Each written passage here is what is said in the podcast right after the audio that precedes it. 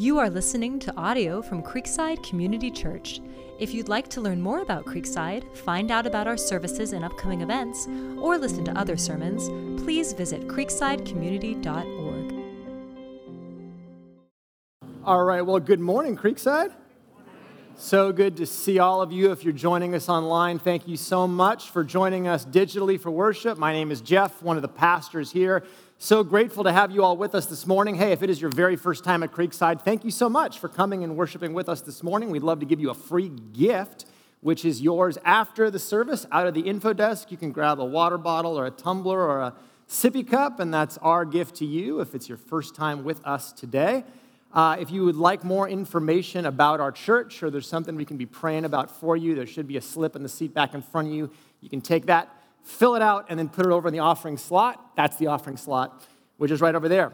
Also, if you're new here, we have pastor's coffee this morning. Second service, so if you're hanging out for the morning, there's going to be pastors like me and others. There's going to be coffee. It will be in the middle school room right after second service. If you've just wanted to connect with us and you're new here, want more information about our church, that's your next step. So, would love to see you there uh, this morning. Excited for you ladies to go on the women's retreat. So, just want to push that on you one more time, encourage you, gently harass you to go on that. That is an awesome way to uh, meet women. I haven't been, but I've heard it's phenomenal. So, um, just want to recommend that to you again.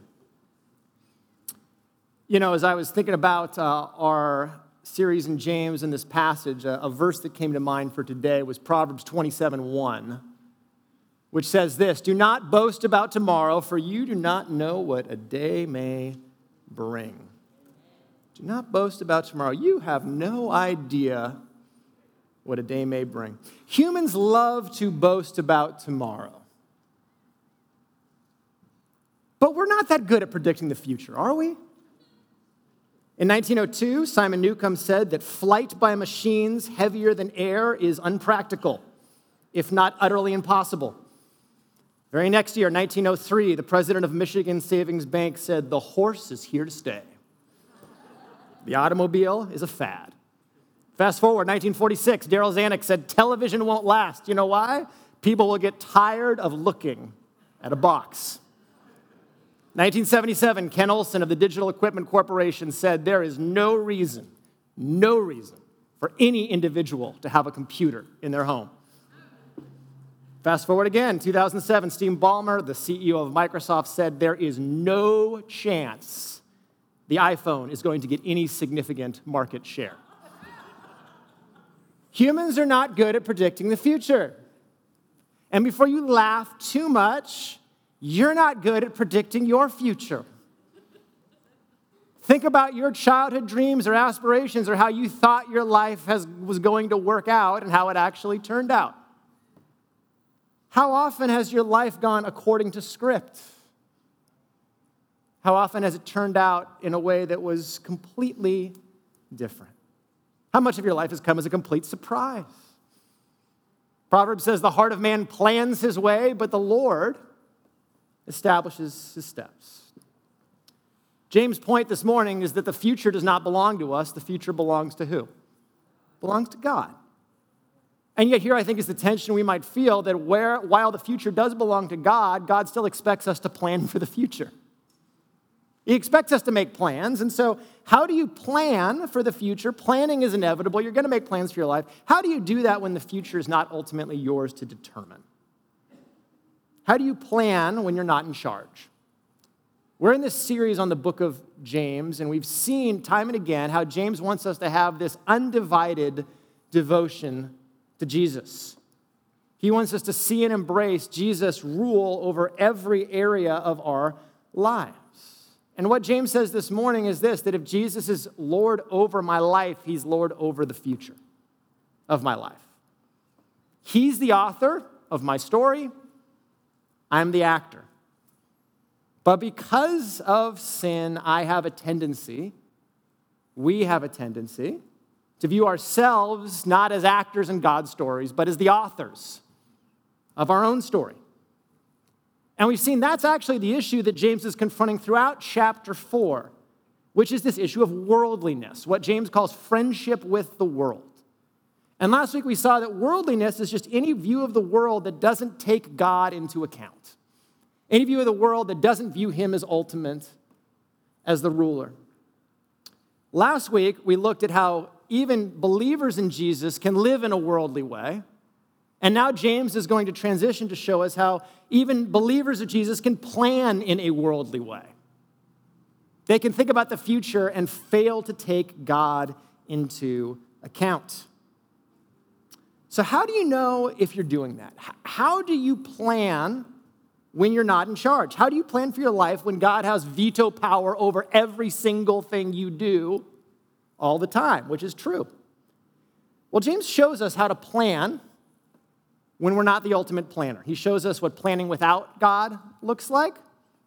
He shows us what planning with God looks like. And, and, we'll look at both, and hopefully it'll teach us how to plan the, the right way. Before we do those planning projects, though, let's pray. Let's ask God for his help. So, God, we ask as we go to your word this morning that, that you would teach us how to trust you not just with the present, but with the future. God, if we are in Christ, we have already entrusted our eternal future to you.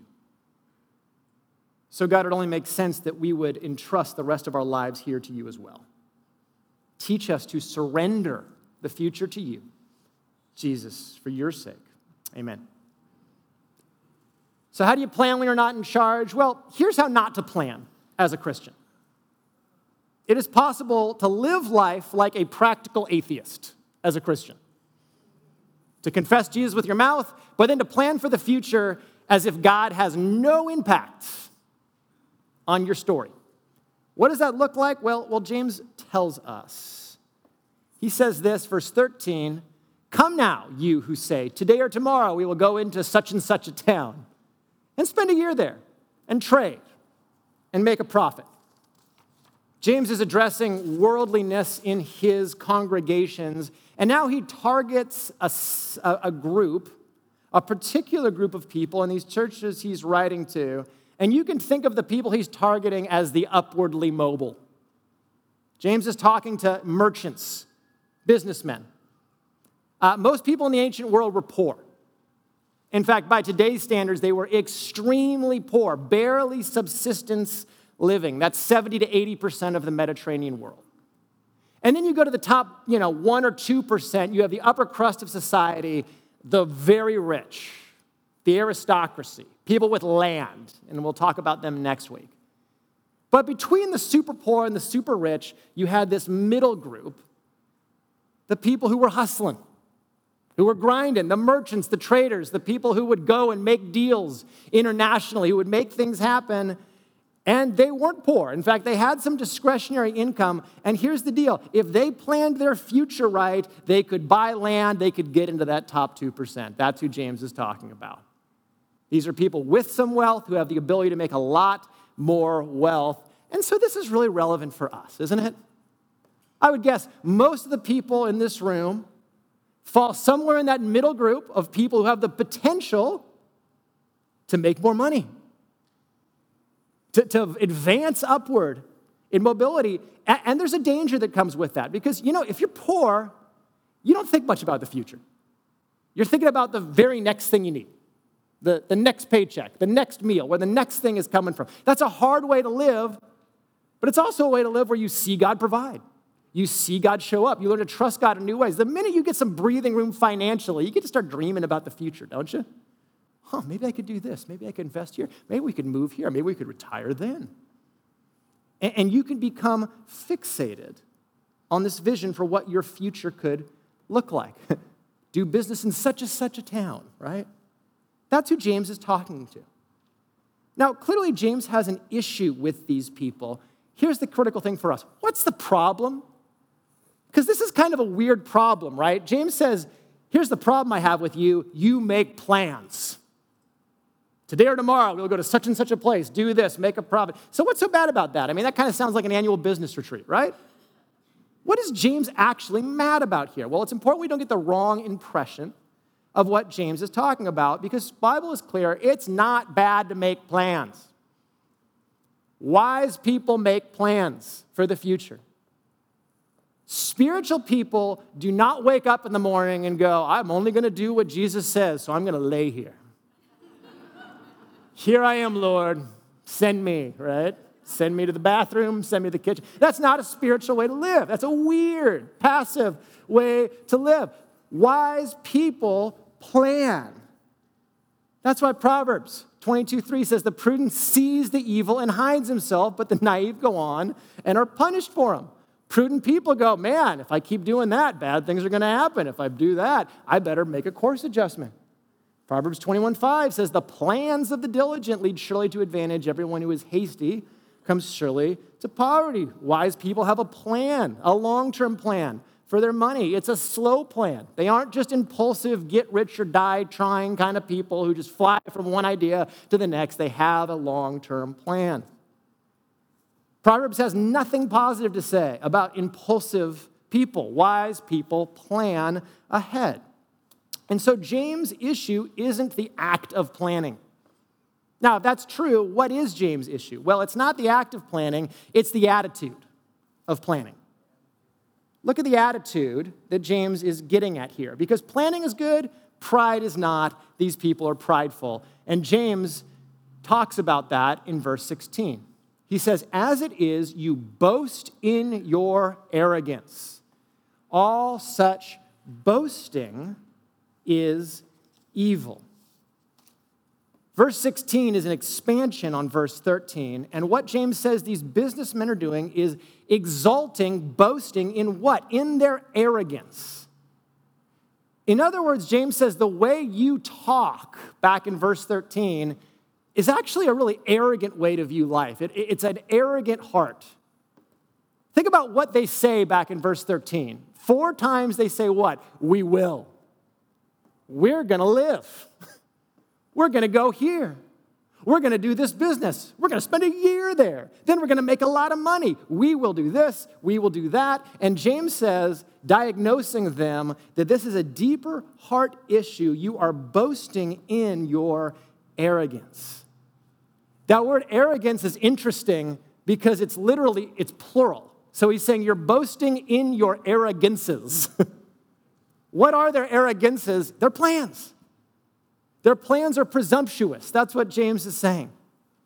That when they look ahead, they are utterly confident in their ability to determine the course of their lives and what their future will look like. And that's worldliness. That's worldliness. I don't have to take God into account. I've already got my course set. Thank you very much, God. You just need to endorse it. That's arrogance. This is presumptuous planning it's what John calls in 1 John 2 when he talks about worldliness, the boastful pride of life. It's the same word used there, the boastful pride of life. That's the issue here is this arrogant, haughty spirit that presumes I'm the author of my own story, I know where I'm going, I'm going to do this. That's prideful planning. And so here's the question for us How do we fall prey to this as believers? How do we know if I'm planning or if I'm planning arrogantly, not taking God into account. Well, let's look at James' indictment against them, and I think that will give us a better idea of how we fall prey to this. James' indictment is twofold. Here's two problems with the way they're planning. First is this you don't know everything. You aren't all knowing. You're actually really bad at predicting the future. He says, Yet you do not know what tomorrow will bring. What is your life? Or we could say, You do not know what tomorrow will bring. What your life will be like then is another way to translate it. See, we, we like to think that, that security in life comes from obsessing over tomorrow's problems. If I just have enough information, if I just get all the variables right, if I, if I just get every contingency in order, then I can make the perfect plan. And then what will I experience? Peace, confidence. And James says you're never going to get confidence from that. Because our confidence is ultimately in the one who holds the future, not in our ability to predict anything that could happen in the future. We don't know what can happen. We can't isolate all of the confounding variables. We just don't know enough. We don't know what we don't know about tomorrow. And, and, so, one instance of pride in my life is this How often do I obsess over tomorrow's problems today? Because the degree to which I obsess over tomorrow's problems is actually a symptom of pride. That if I just think through this a little more, I can come up with a better plan and control the future. Nothing wrong with planning. Anxious, obsessive planning is a problem. Let me, let me put it this way. You know, my, my favorite land at Disneyland is Tomorrowland. I haven't seen the new Star Wars one, but I'm, I'm still, I'm an old school guy. Tomorrowland's the best land at Disneyland. And whenever I show up at Disneyland, the first thing I would do as a kid, you run to Tomorrowland. Because Tomorrowland is the happiest place in the happiest place on earth. The happiest place in your mind is not Tomorrowland. Tomorrowland is a terrible place to live. Have you ever noticed that? That you don't get peace from living in Tomorrowland? When you go there, it can be a very dark place. In fact, it's a place where fears and anxieties just grow big. Do you know why? I, I thought about this. There is a reason you don't sense God's grace or presence when you think about the future. Do you know why? Because it's not yours to think about and obsess about. Betsy Howard wrote a great article a few years ago that really helped me think through this. You know, Jesus, she says, reminds us, says, sufficient for the day is its own troubles. What's God's grace for? Today. God gave manna to the Israelites for today. He didn't give an infinite stockpile of manna following them around, just in case you needed it. What they needed, they got when they needed it. Hebrews 4 says that God has mercy and grace to help when? In time of need. God gives you what you need when you need it. And so here's the problem with living in Tomorrowland. When I go there, I'm actually exiting the sphere in which God's grace operates for me, which is today. I'm going to a place where I am Lord and sovereign. That's Tomorrowland. where I have to figure things out, where I have to determine things, where I have to solve problems. And I'm leaving the place that God gives me grace to deal with life. God isn't traveling with me on my fantasies about the future. Because the future's His, and the hidden things belong to the Lord. And so I am pridefully asking God to give me information that He will always withhold, which is what tomorrow holds. Does that make sense? He has grace for today. C.S. Lewis said it like this It is seldom the present that is intolerable, it's not the present that is intolerable to us. He says, Remember, one is given the strength to bear what happens to one, but not the 101 different things that might happen. God gives you strength for what is going to happen to you. When we speculate into all the what ifs, it's a very dark place, isn't it? Don't go to Tomorrowland. It's not the happiest place on earth. So that's one way we can become boastful, arrogant, thinking that we can determine the future. That's the first thing James says. Remember that you're not all knowing. The second is this you're not invincible. See, it's not just that we don't know the future, we don't even know if we're going to be around for the future. James says you're not as solid and stable as you think you are. In fact, he says this you are a mist that appears for a little time and then vanishes. The, the truth of human life is that we are very, very transient. Here and then we're gone. James is, is probably thinking here of these mountains in the Mediterranean where, when these merchants were traveling on the sea, they would see the mist coming off them in the morning. By noonday, mist isn't even there anymore. That's, that's life, James says. You know, life goes by really slowly until it doesn't. Right?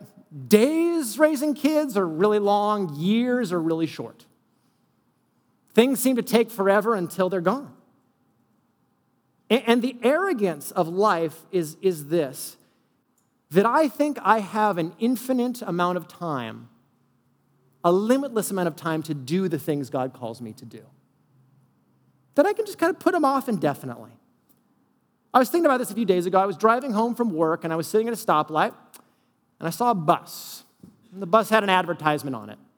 And, and the advertisement was great. It was from a healthcare provider and it said, Attention, invincible millennials.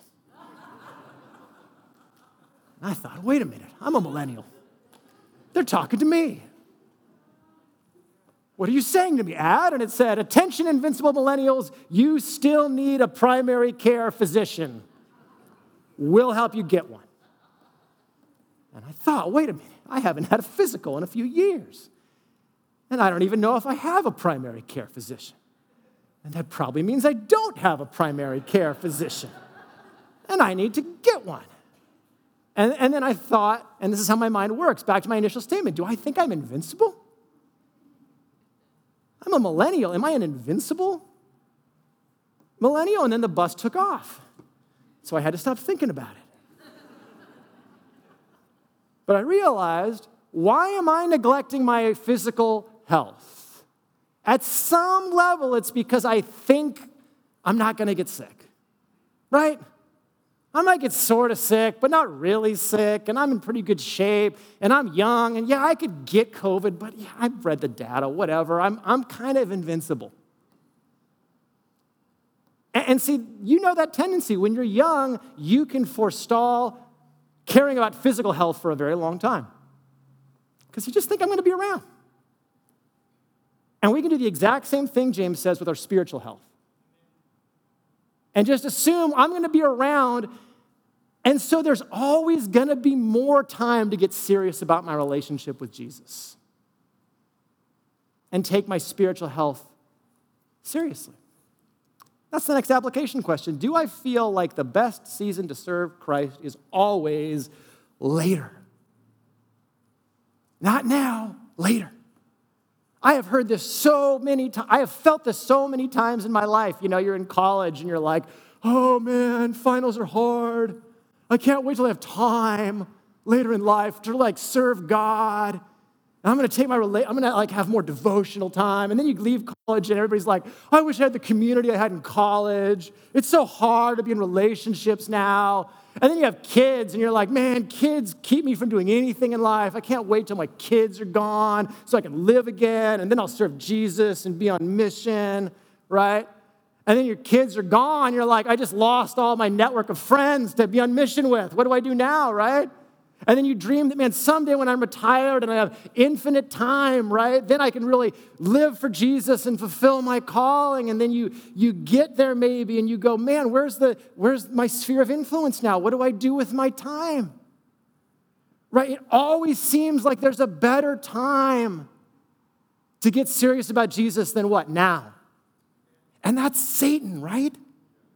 Satan always wants you to think there's a little more time to start caring about your relationship with Jesus.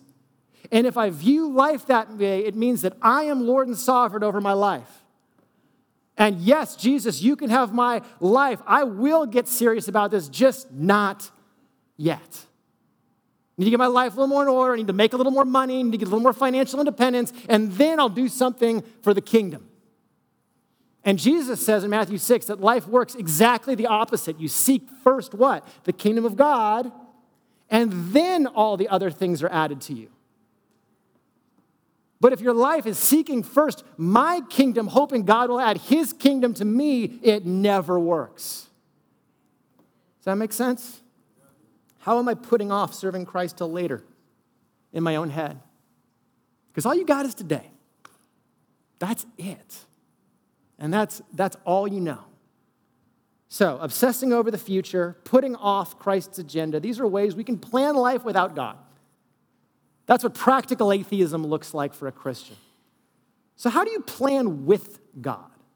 What does it look like to plan with someone who can always veto your plans? Well, let's see what James says. Instead of boasting in our future plans, instead you ought to say what? If the Lord wills. We will live and do this or that. This is the corrective to verse 13.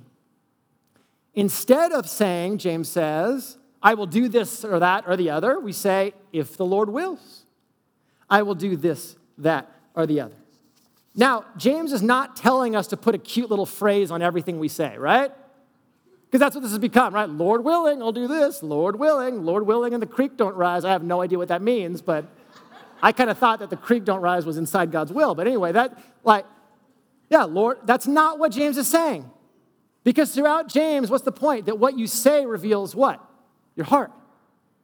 So James is talking about the kind of speech that reveals a heart that is submitted to God's will in every sphere of life. Now, notice it doesn't mean you don't make plans. It says, I'm planning to do this, I'm planning to do that. But everything has a big if on it based on God's prerogatives and God's plans. So, what does it look like to plan under God's will in that way? Well, the first thing we have to define is what we mean by God's will. Because God's will in Scripture means two different things. And both of these are important to understand if we want to plan like people who aren't in charge. The first way the Bible talks about God's will is God's will, theologians call it his will of decree. God's will of decree is this God's hidden purpose to work everything together for his glory and your good. When, when we talk about God's will in this sense, what we mean is this that in one sense, nothing is stronger than the will of God. That God can take the good things in our life and the bad things, the righteous things and the wicked things, and He works all things to the counsel of, Paul says, His will. And that's good news. What it means is there's not a rogue molecule in the universe that's defying God and has authority over God. God has ultimate authority, so no matter how dark life gets, God has a redemptive purpose He's working. That's God's will of decree. God's will of desire isn't hidden from us, right? God's will of desire is God's revealed purpose for how He wants us to live. God's will of desire is what we see in the commands of Scripture. This is what God says He wants us to do. And as Christians, we need to learn to both submit to God's will of desire, what He's revealed for us to do, and to learn to God's will of decree, which is just what happens in our lives. Does that make sense? Two different ways of understanding God's will. What does it look like to plan that way? Submitting to God's will of desire, what He wants, here's what it means I allow God's priorities to shape the plans I make with my life. Simple as that. You know, if you gave me your phone, please don't, but if you gave me your phone and I looked through your calendar, I'd probably see your priorities based on what you were scheduling. Um, I'd say, okay, here's work meetings, right? Here's vacation time. Here are all the things that are important to you. Here's a question If I looked at your day planner, would I see kingdom priorities on it? If I looked at your planner, right?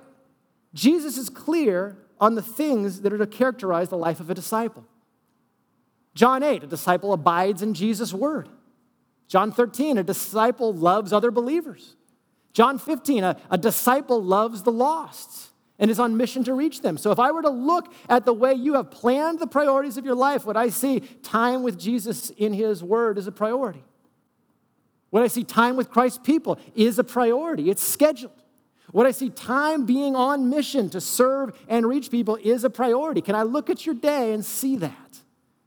Because I think one thing, here's an instance of practical atheism that we can fall into is that we make plans according to our priorities and hope God's priorities fit in somewhere. Rather than planning out the things that are God's priorities and trusting that our priorities will fit in too because God is good and sovereign and will make sure He takes care of that. You see the difference? Are you planning to follow Jesus with your life? Are you planning to meet with him? Are you planning to be with his people? Are you planning to seek and reach neighbors and love them? Because that's what it means to plan like people who aren't in charge. I have to follow the boss's priorities for my workday in the kingdom of God. That's thing one. Step two is this submitting to God's will of decree means I allow God's opportunities to reshape the plans I make. I have a plan for my day that God has the sovereign prerogative to interrupt. Because I don't know what God has for me in any given day. And I don't know if you've realized this, but your best opportunities to be used by God are usually not on your timetable. Usually not. In fact, the opportunities to minister will often appear like big, troublesome inconveniences to what you were going to do with your day. Think about Jesus. He wants to go meet with God and people just keep coming to him with needs. And what does he do? He lets people inconvenience him and then eventually goes and meets with his father and does what he was going to do anyway. My ability to allow myself to be inconvenienced by people is a sign whether I am submitting to God and His will for the day, right? His will of decree. Here's what God had planned out for me. So let me give you an example of this. I like to go for runs in the morning, and I run from my house to the church and back, and it's great. It's fast, and, and that's my agenda. I'm not there to talk to you, okay? I'm there to run. I'm a busy man, okay? I got things to do. Here, here's the thing like, my, some of my best opportunities during the week to connect with all of you are on that run. I run into like four of you every time. and it's inconvenience. But you know what? I've realized some of the best, sweetest conversations I've had have been during that run. And I thought that's just the way God always works. It's never the convenient thing that's the God moment, the God opportunity. And so, my ability to be used by God is often my willingness to be interrupted by God and say, No, this person, you've crossed my path. You're the person God has for me. Does that make sense? Who is that person? There's those times. It's going to be the time you don't want to talk to them, when you don't want to deal with the neighbor or the Creeksider or anyone else. That's the time that, that God is often wants to work powerfully through you. So, submitting to, to God's will means, God, your priorities are how I plan my life. God, your opportunities can disrupt my life and interrupt my life. And the last thing that just hit me from this passage, family, is, is, is this that to live this way, it means that I'm not so fixated on tomorrow that I fail to see God's mercies today. I know all of us have hopes and dreams and desires for how we want God to use us later.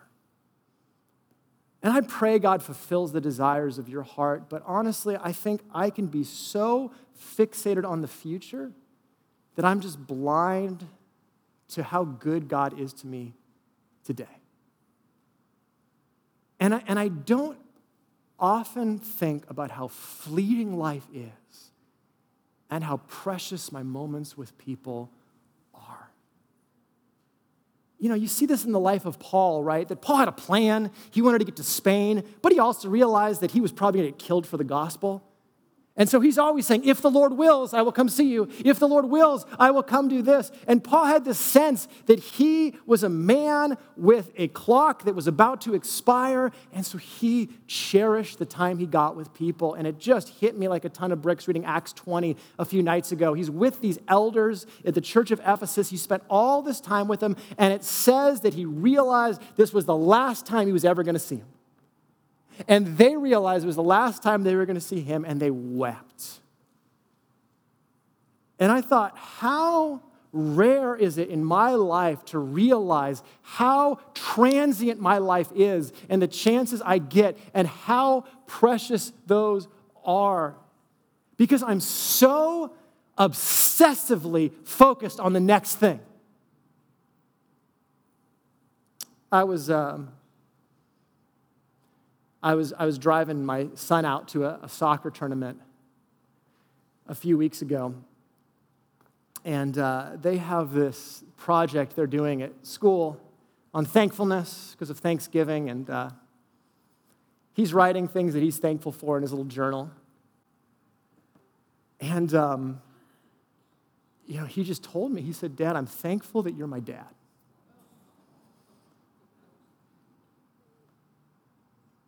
And um, I just think about how hard I push him, how much I correct him, how much my desires for him are future oriented, that so often I just fail to realize what a blessing it is that he's my son, period. And I just said, Jake, it is just, it is the privilege of my life to get to be your dad. And I just can't tell you how pleased I am with you. And I just think, how often do we miss those chances to tell people close to us how we really feel, how much we really appreciate them? And just, just an admonition don't wait. Don't let love go unexpressed for other people. You do not know what tomorrow will bring. You do not know that next chance you're going to have to share the gospel with that person.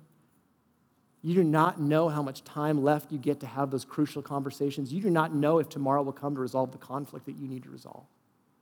You do not know. And Jesus has mercy for you when? Today.